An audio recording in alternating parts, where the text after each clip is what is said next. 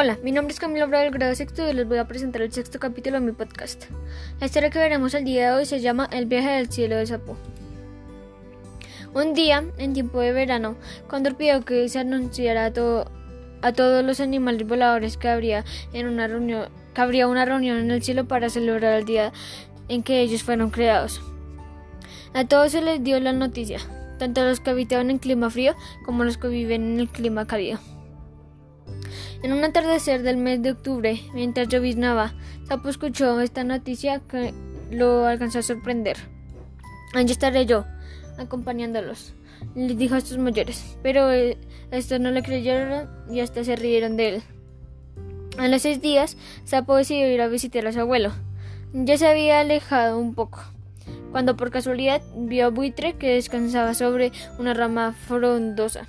Buitre también lo miró y vio que Sapo le parpadeaba repetidamente con los ojos brotados.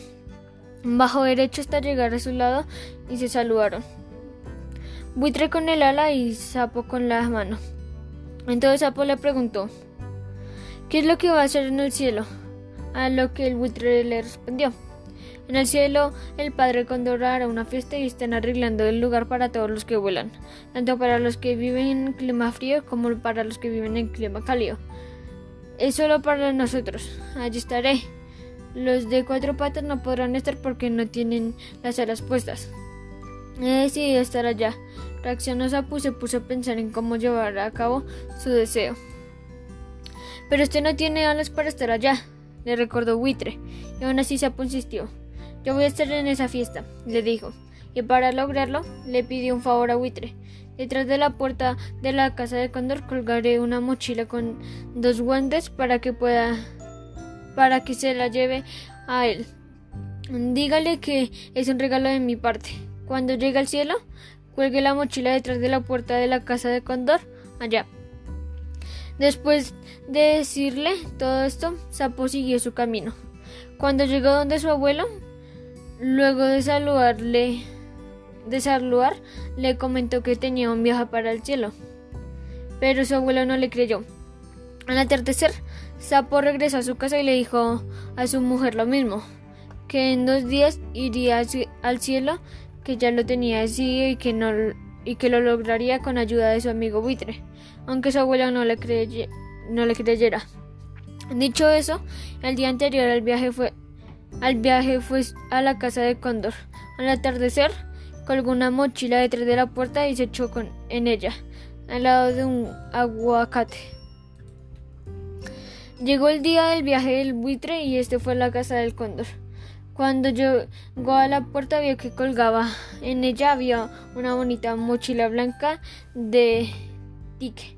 La cogió, se la terció al cuello y comenzó a volar. Subió y subió, mollando en círculos, y así fue yendo hacia lo alto. A cabo de un buen rato, llegó al cielo y detrás de la puerta colgó la mochila. Después se fue hacia la fiesta, pensando en cómo sería. Cuando llegó la claridad de la mañana comenzó a sentirse el calor del sol. Sapo saltó y vio que estaba llegando bastante gente. Primero no fue Primero fue a saludar a Condor y todos se alegraron al verlo. Condor lo invitó a cantar y bailar con sus amigos. Al atardecer, Sapo comenzó a cantar y lo hizo hasta medianoche. Todos estaban muy contentos y bailaron bastante, celebrando el día de la creación de los animales voladores. Al día siguiente Sapo sintió hambre y entonces pensó en bajar. Todos los amigos habían ido, así que Sapo se arrimó a la puerta y se lanzó. Comenzó a bajar y bajar y bajar por un buen rato, hasta que llegó a la tierra. Allá quedó, en pedacitos pegados al suelo de una finca, de manera que nunca llegó donde su señora. Siete meses más tarde, en el sitio donde cayó Sapo, se vio, se vio que habían nacido matas de Auyama, y cuentan que la mata que estaba naciendo habló. Yo, antes que cualquier cosa, obra, soy la primera en dar alimento. Dicen que por eso la llama se puede se parece al sapo y que se adelanta a los otros cultivos y el suyo es el primero que da para comer. Así se cuenta.